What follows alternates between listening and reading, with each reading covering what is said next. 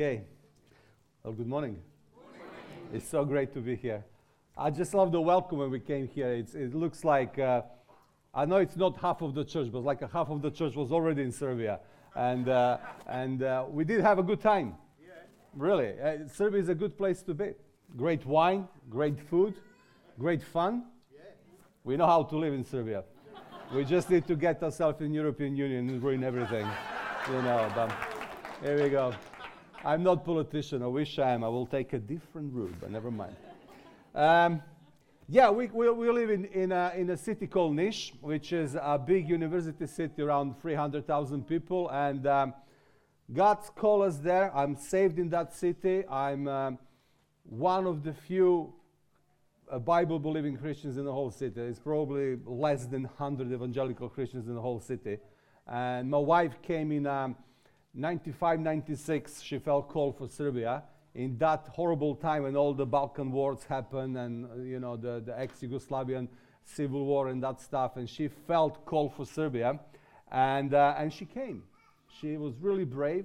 She sold everything she has in, in England, and with the faith in God, she moved in Serbia. And I do believe with her, God's brought us lots of blessings, particularly for me. We, we, we, we met very quickly. We fell in love very quickly.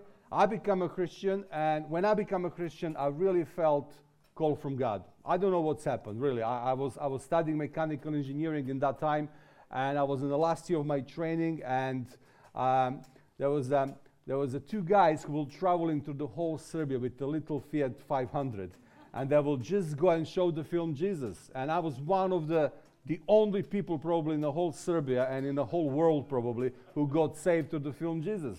Uh, and uh, uh, it, it, was, it was really powerful. I really met with God. Um, it's, I, I, got ruined for anything else. I finished my mechanical engineering course just for the sake of making my, my parents proud and just for the sake of having a, a degree on the, on the wall and nothing else. I never done that. Um, we got married in, um, in May. In September, we spent the whole summer together, and in September, I went to army. And um, and it was the bad year for army because it was, uh, it was the war in Kosovo then. So we got separated for, for a whole year. Uh, second week of a marriage, my wife came in, a, in, a, in, a, in army barracks to visit me and to tell me that she's pregnant. So we had an absolutely amazing, great Holocauster of having a baby, having a war between us, me being in a national service, me being on a, on a literally in a war zone, and she was in England. It was much tougher for her watching everything that was happening on the TV in that time. For me, I just needed to take care of myself. It was tough, but I really felt presence of God in all that time. I really, I, I, it's all, it was almost like physically feeling the prayers of all my friends in England who prayed for, for us in that time. She came back straight after the war. Eva was born in the middle of war. Okay. Sonia did give me a ring from the, from the hospital in Birmingham to tell me that we got a little daughter. I said, okay, thank you very much. I went out, I took my Kalashnikov and give you a proper Kalashnikov salute. so, if you notice anything strange with Eva, trust me, she had a Kalashnikov salute for her birth, you know. She's a really much mini me. We are now in Nish, a great city, and, and we, we're working uh, uh, more than 15 years now in a laying foundations for the uh, ground changing church. That's what we have a heart for. We want to plant churches, plant church, plant churches, be a spearhead for God in breaking a tough ground, and see the God's presence spreading around. We want to see Christians to walk in every area of life, which we absolutely don't have. In my city, less than 100 Christians in 350,000 people uh, towns and towns, cities and cities around us with any kind of evangelical presence, any kind of Bible believing presence. There is no churches at all. It's absolutely beautiful to be in a place like that. I love it. I love it. Uh, maybe it's hard. I don't know. We don't feel that. Yes, it was. We had a hard time and a good time, but the presence of God and knowing that you're in the right place and having that passion to see fulfillment of your calling is just absolutely amazing. It's nothing in the world can compare with that. And that's what I want to talk with you this morning. I want to talk about keeping your fire burning. I want to talk about passion. I want to talk about zeal. I want to talk about call. I want to talk about the burden on your shoulder. I want to talk about Paul saying, keep your fire burning. Because it's so easy to, to, to put that fire down. It's so easy to lose passion for God. It's so easy to lose passion for, a, for, a, for God's kingdom. It's so easy to lose that. And I don't want that to happen to me. I don't want that to happen to you. I want us to be a people of great passion, people of great zeal, people who that walk in communities where we are. People can see something different in us. So in Romans chapter 12, Paul says, Never be lacking in zeal. Keep your spiritual favor, keep your spiritual fire burning. And we all love eccentrics. We all have uh, uh, funny people. And one of my, my favorite one is the guy which I found long time ago in a, in a Guinness Book of Record, some old guy called Bill Foyle or something like that, who had a, a, a show which was he will just go on a stage and he will take one position and don't move at all. And anybody who can intrigue him in any way without touching him, telling him jokes, shouting on him, to make him to make any kind of movement will get in that time a hundred dollars. And nobody ever managed. He will just keep one position and he will not move at all. And he says, you know, that his secret was in having a very slow metabolism and absolute concentration, absolutely nothing. And we are not called for that. The, the Church of Christ has many Bill Foyles in the pews is many people who are concentrated on absolutely nothing with very slow metabolism. And God hates that. I hate that in myself. I hate when all the laziness creeping in my life. I, I hate that when I'm not passionate for God because you know the Christian life. You go up and down, and sometimes you catch yourself, you lost your passion for God. And you need to come back and feel that passion again. And there is a things in life that you're passionate for and the things in life you're not passionate for. And that's really not important. It's really not important at all if you're uh, passionate about gardening, if you're passionate about the Formula One, if you're passionate about the basketball like me. I love basketball.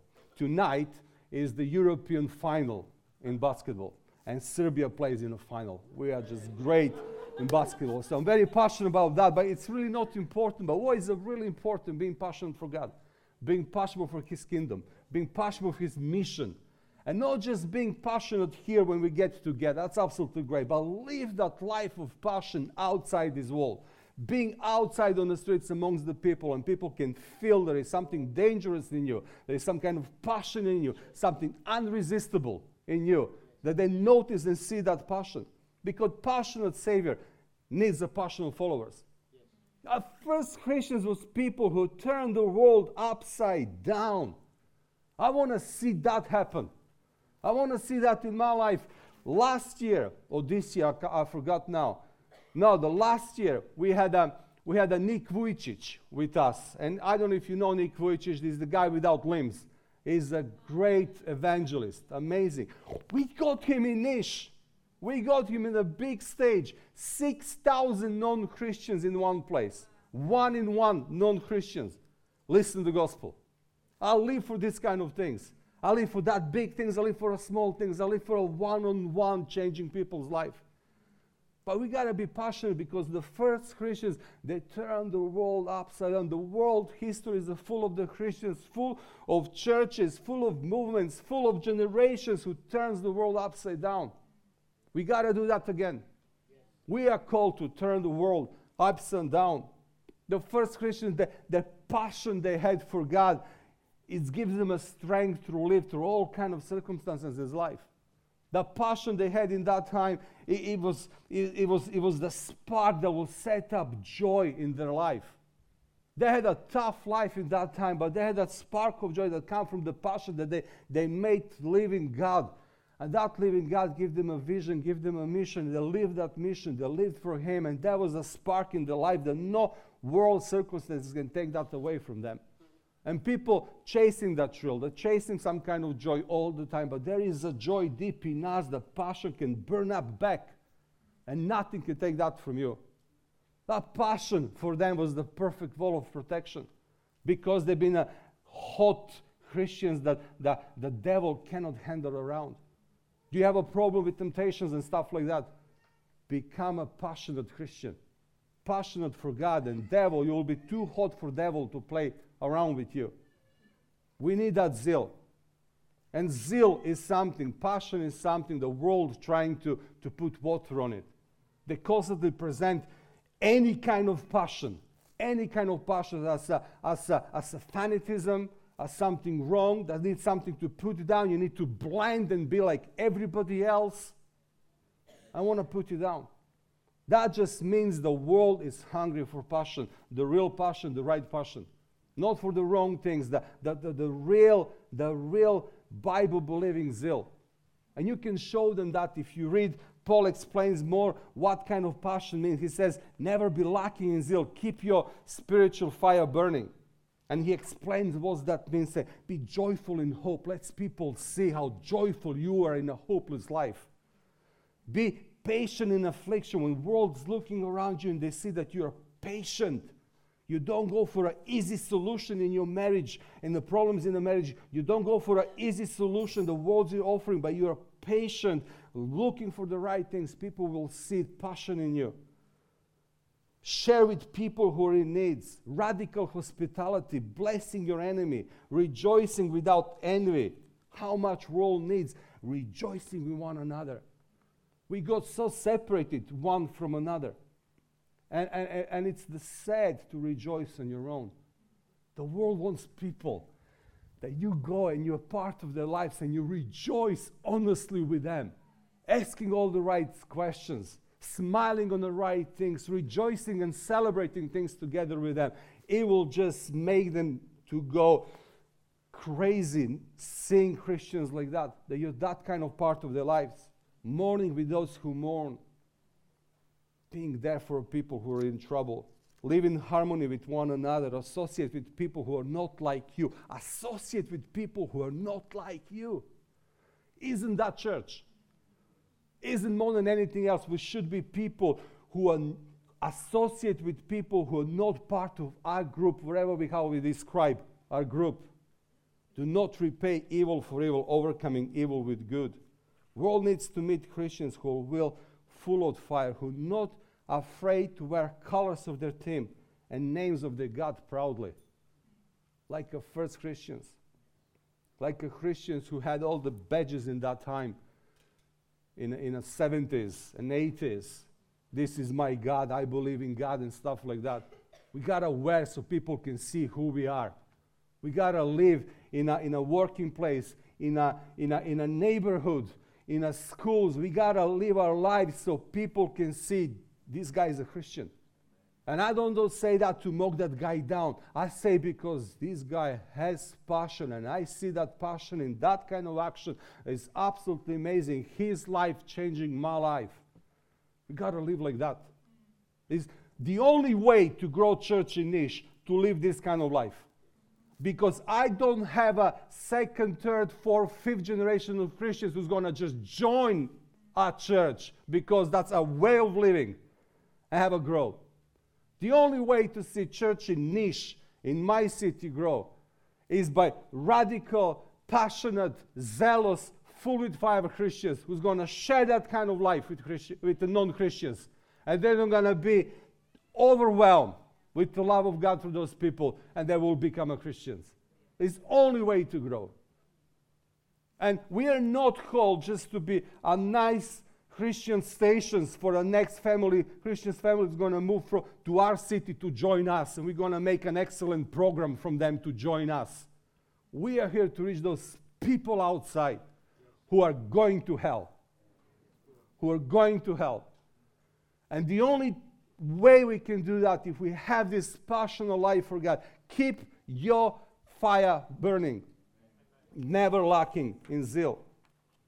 The zeal of the Lord is what motivates us to move people from one part of the world to another. World mission happens because there was a people who moved by God in this kind of way.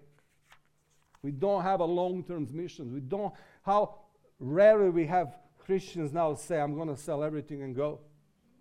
And you know, there is a places in the world, the only way you're going to change those places by people Christians burning the bridges and go there and says, I'm not moving away. until I don't see this place change. That kind of commission. It's not like this mission suits me for a period of time. No, no, no, no, no. I give my life for this, knowing that that if if world is moving fast, but the mission is still it's in a slow pace, you need dedication of life. Our passion are closely connecting to the ticking of your heart. Where is your heart ticking? What is that thing in your heart that ticks for God? What is that passion there? You need to listen your heart closely to hear what makes your heart tick. In those moments of prayer and reading the Bible, when you're with Him, in those moments of watching news and TV and seeing the broken world, just listen and see where is my heart ticking? What is the God putting on my heart? Where is, for what is my prayer? How long God connected to? Is make you sick looking again and again and again? That's where your heart is taking. It's called burden. I love that by biblical burden. Moses had a burden for his people. A burden. That burden comes in your heart when God, in His grace and mercy, show you this broken world and show you His heart for this broken world. And you're so close to Him that He opened His chest and saw His and show His heart to you and says, "My heart is bleeding for this." And then His heart become your heart, and then you have a birth of that burden on you and you say, Lord, I'm going to do something about this. Also, burden is born when God, in His grace, show you that day when things are going to be that better. Show you that David, that vision is fulfilled. Show you a David, things can be different. Different communities, different people, different, different Serbia, different London, different England, different zeals in people's heart and you see that and you say, wow, this is so amazing, this is so great, that you're sold for everything else. I don't know what's happened to me. I seriously, I am I'm nothing bad or worse than you. I know all my faults and everything, but when I met God there, and it's just pure God's grace, it wasn't, oh, great, this is my way to come out from Serbia. Oh, great, this is on English lady passport. No, no, no, nothing like that. It happens before that. When I met God, God just arrested me for anything else. And, and not, I've been, I've, been, I've been full all the time. I've been full when I moved to England. And when I came back, people say, You are fool. What are you doing here? Why didn't you stay in England? But I was arrested for anything else. I was born to be in Serbia and, and plant church and, and struggle with all this. And I thought, until now we'll have 20 churches, but there is a half church still. but I know I'm in the right place, and that doesn't bother me. That makes me happy because I'm in the right place with God. You can be in the center of hell, but if you're with God, then you know this is the right place. It's it. That's it. And maybe I'm never going to see in my lifetime everything that God puts in my heart. And I'm going to go back to Him with all kind of questions. But I know when I go there, when I look back, it's going to see, well, Vlada, you fulfill your call in your generation. You be a faithful servant. And look, everything that was born after that. We gotta live for this kind of things. We gotta be crazy, crazy and foolish for this kind of things. Let's not just prolong our lives, let's live our lives. Let's believe we can do, we can make a huge changes. And we will see those changes happen. We will see burden, zeal, enthusiasm is power behind any kind of change in the world, never lacking zeal. Keep your fire burning. What makes your heart ache? What is that that ticks for? What makes you in this broken world so depressed that you need to find some ventil in praying to God, Lord, for how long am I gonna look at these things? For how long going to be part of problem but not part of change? For how long? The New Testament word for zeal is zealous.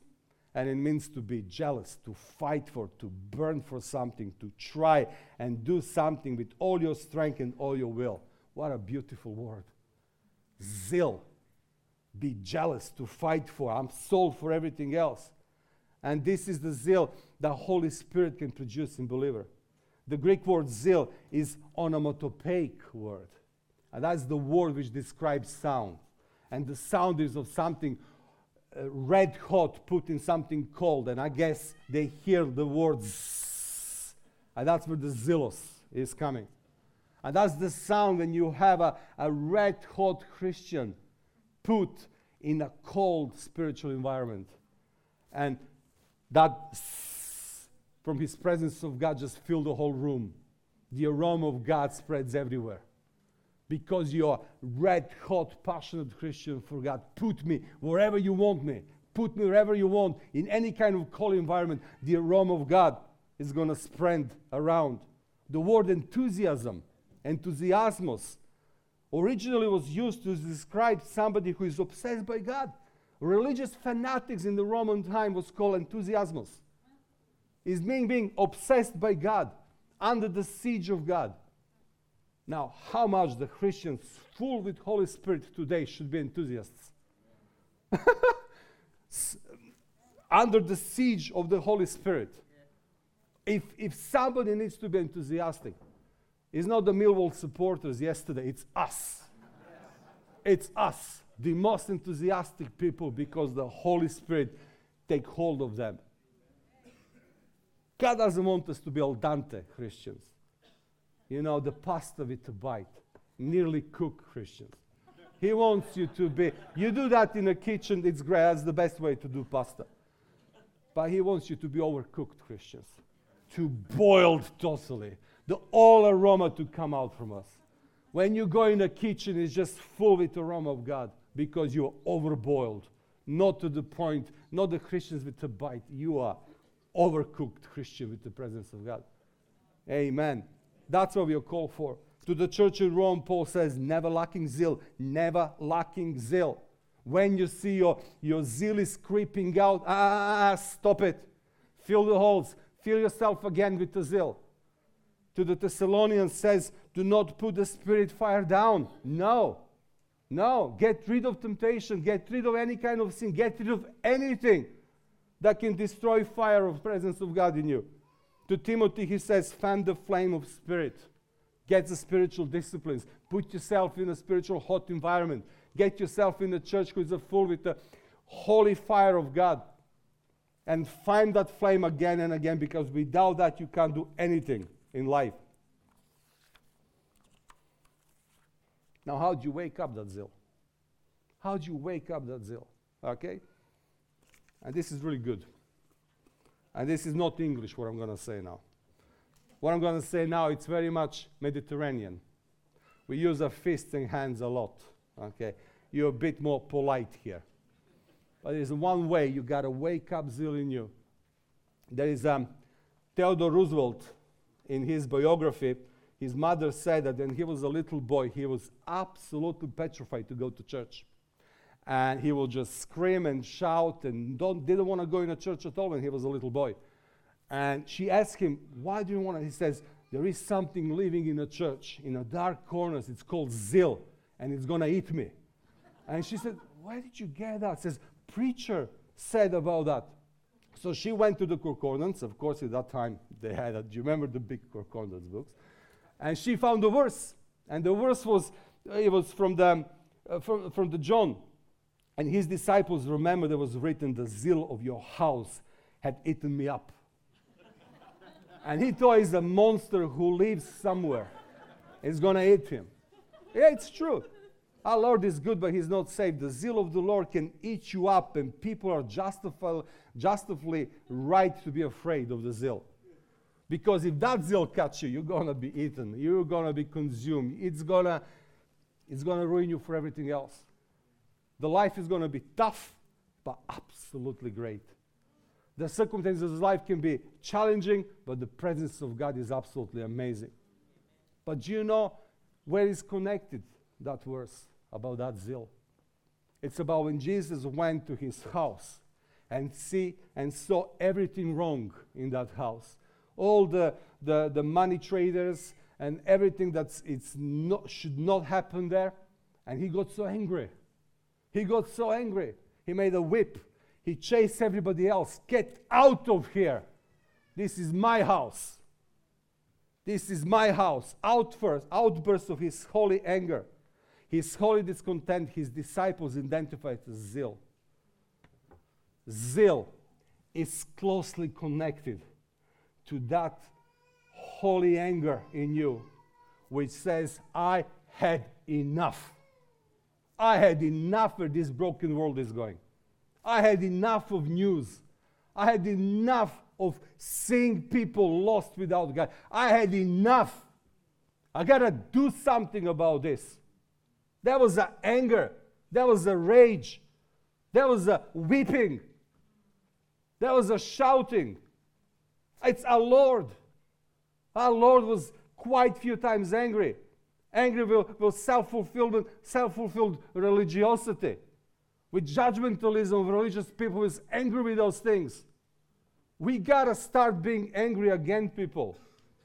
English people, get angry. Stop being polite. Stop saying, oh, this is really bad what's happening. Get so angry with the things in this world. Let's not watch news and say, oh, shame, look what's happening. I hate what I'm. I get angry for the things that's happening in the West and still not happening in East. I watch all about the, the confusion the young people have today. And I get angry about that. And I come here and ask people, Are you angry? Oh, yeah, that's what's happening in our schools right now. I want to see anger. We got to say this is enough. This is wrong. This is bad. These things shouldn't be just a, a, a coffee uh, conversations on the coffee table. Should be I can't breathe anymore seeing those things. I had enough of these things. I want to do something. I want to be part of the solution. I'm not allowing culture to go this way.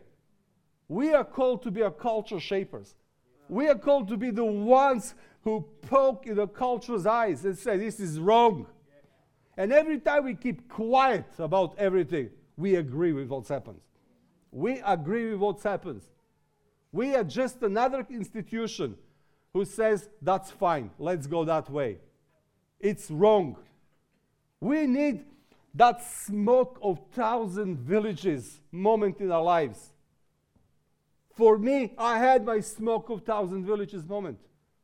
In that time when I became a Christian, when God did something to us, opened my eyes and says, Vlada, you're gonna be in Serbia. And this way you're receiving, this great news about God's kingdom and great news about salvation, you're gonna bring that to all these people. And I got sold for everything else. The smoke of thousand villages is, is, is the moment that, that the Livingstone had when he was a student of, of medicine in London. And one moment a, on a Sunday service, he listened to the great missionary Moffat in that time who said, Sometimes in the, mom- in the morning I will wake up and look in the distance and I will see the smoke of thousand villages where missionaries haven't been yet. At that moment for him was just open his eyes. He says, I, I can't live for myself anymore. I can't live just for a medical profession.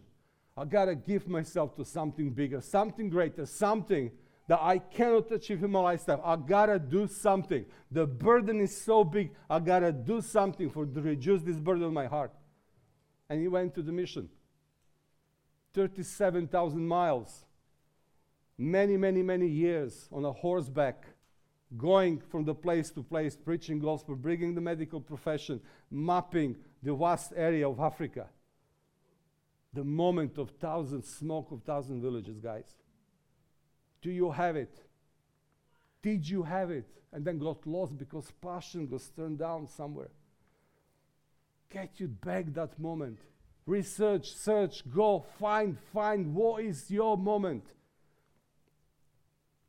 In a world that's horribly broken by sin, you'll be wrong to not be angry. Seriously. I know it's not exactly in a culture.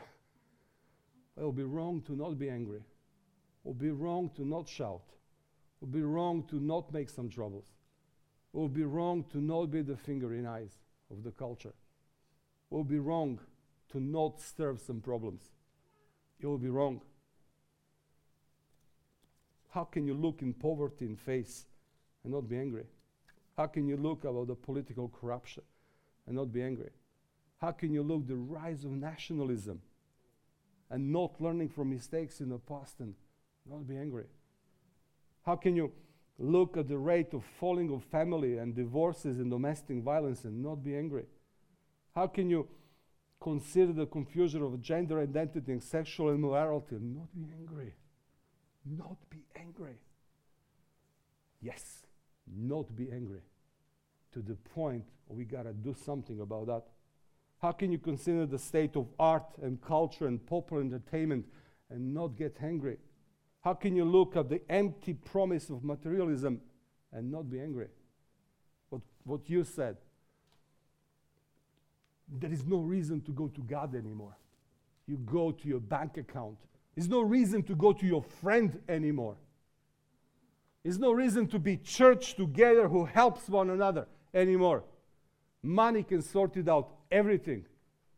We got so isolated for one another that we cannot function and open our hearts and be church in a real sense what church is sharing absolutely everything it doesn't mean just a meal from time to time but heart and life and everything because i need you brother and i need you sister. Because money crept in and took the, the place of god in us. There is a quick solution for everything. How can you not be angry with that? Oh my dear friends how much you need to discipline yourself to not go to the money but go to god we, we don't have problem in, in our community, in our culture with that. We don't have money. we still need God. We still need community. We still need one another. We need, still need to be, to share all our problems. I still need to go and borrow for my friends, and they still need to come and borrow from me. You don't need that anymore. Just go and buy anything you need. You're losing that beautiful community when I can be brother to you and you can be brother to me. How can you not be angry with the empty promises of materialism? How can you look at the state of church who looks like all lost the way and not be angry? Get angry. Learn to be angry. In a fallen world, godly anger is a good thing. In a fallen world, godly anger is a constructive thing. In a fallen world, godly anger is an essential thing. In a fallen world, people of character and consistency will always be angry. But they're going to learn to be angry and to be good. That's the wisdom. To not be angry and become some kind of fanatic or ruin your relationship with God. But you're going to learn to be angry and be good. You're going to learn to channel that anger in the right direction and that anger to become the righteous anger, which moves you to action. And if you don't know what to do, you always have one thing you can do. You can bring that anger to God and you can pray. And you can, your prayers will be, How long, Lord? How long, Lord? Do something, Lord, with this generation. Don't leave me to watch what's happening. Lord, do something. Help me. I'm going to die. I don't pray just for you to do something this nation. I'm going to die because I can't stand my heart, my soul is so under the pressure of all this sin in the nation. I can't stand this anymore. I'm going to die. Lord, please, for my sake, do something. Do something with this nation. It will make your heart open, your conscience sensitive because God is going to start doing something. This righteous anger, it leads you behind your borders to get involved in the suffering of others. And then you become part of their lives. And then you start suffering. Because getting involved in the suffering of others is not easy thing. But you don't care anymore you don't care all that suffering because the burden is much heavier than the suffering of those people you take. And every time you help those people, you feel the burden is lighter on you because you're doing something. And suddenly you recognize yourself, I'm not just a part of the problem, I'm a part of solution. And that is a great place to be. And suddenly you see yourself, my God is using me this generation. My God is using me. My God using me for something great. I'm the part of solution. and then you start finding joy in investing yourself and your resources in other people. And then suddenly the materialism that you're part of becomes the way to help others. You're so happy to give your time, your energy, your money, everything what you have, you want to give because you know you're on the right part, right part, path, uh, path with God, and you're going in the right direction. And then nothing can take you away from that. And you can be in a place like Niš, place like Serbia, or other worse, other worse places, places, and you can have a chances for something greater and bigger and, and, and easier, comfortable life. And he says, no, no, no, no, no, I don't want that because this is much greater. Because suddenly in your heart you discover, yes, you need money to live. Yes, you need education. Yes, you need a good job and all that kind of things. But you see that none of these things can give you what the serving God can give you. That today you live your life from the perspective of heaven. Today you've done something that have a heavenly perspective. Today maybe you suffer some loss, maybe suffer some ridiculous from other people.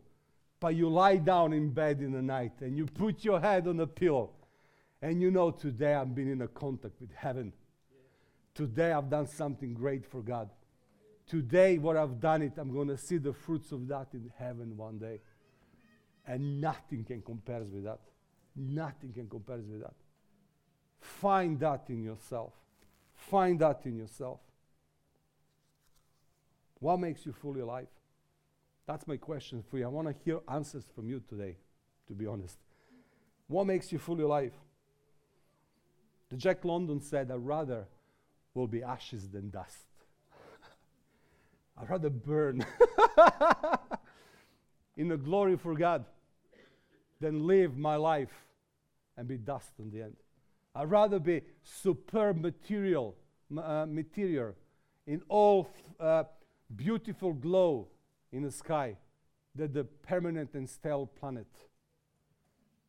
I'd rather live my life than just prolong my days on earth. That's what Jack London says. It's absolutely fabulous. I want to burn in the presence of God. I want to burn in the service to God. I want to burn and my corpse to turn to ashes because I don't want to be dust. I want to burn for something well and something good. What makes you fully alive? The world needs you being fully alive. And you will be fully alive finding for what is your heart thinking. What makes you angry in this world? That's a good starting point. What makes you angry? If makes you angry, God wants to say, it makes me angry too. What are we going to do about that? What is your place in this? Do you honestly believe? I know you don't believe that Brexit is going to sort it out the problems. Do you honestly believe that not Brexit is going to sort it out all the problems? Do you really believe that politicians with all due respects to all of them, can sort it out the problems? Do you know how you recognize politicians on the street? There are people who licking their finger and keeping the air trying to figure out from which side the wind is blowing. That's what they're doing. Do you think that changing one politician to another is going to sort it out the things? We need to change the wind. We need to change the wind. The wind, we need the people who are able to change the direction of the wind Church was always that. Church was always the wind changing institution, family, force in this earth. Church who says, no, no, no, no, this goes in the wrong direction. We're going to everything we do to change the wind. And then they've done it. Just go and check the, the history of the Christians in London. They've said some small things to me today about the things that Christians done it, and it still lasts. Just see everything the Christians done. But those are the Christians who said we are not satisfied where this wind is blowing. We want a different directions of the wind. And yes, the temptations and the facts are going to come from all other sides, but you're going to resist all that. There is my, my, one of my favorite books about the, the famous world dreamer is Don Quixote. And he's a adventurous and a dreamer, and he will fight against the windmills, thinking they're dragons.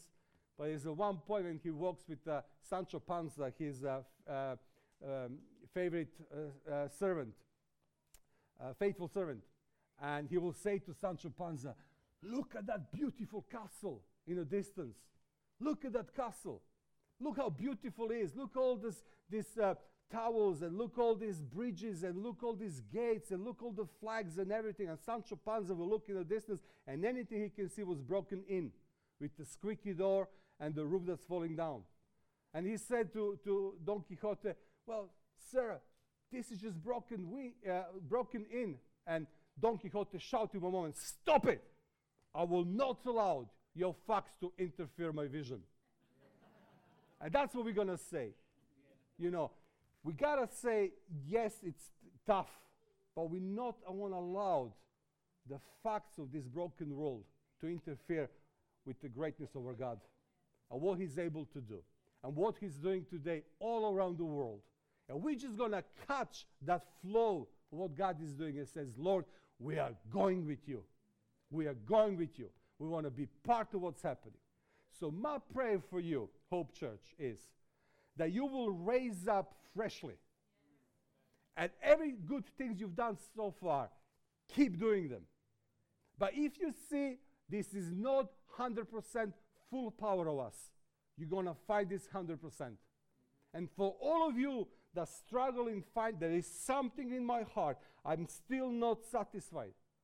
Great job, comfortable life.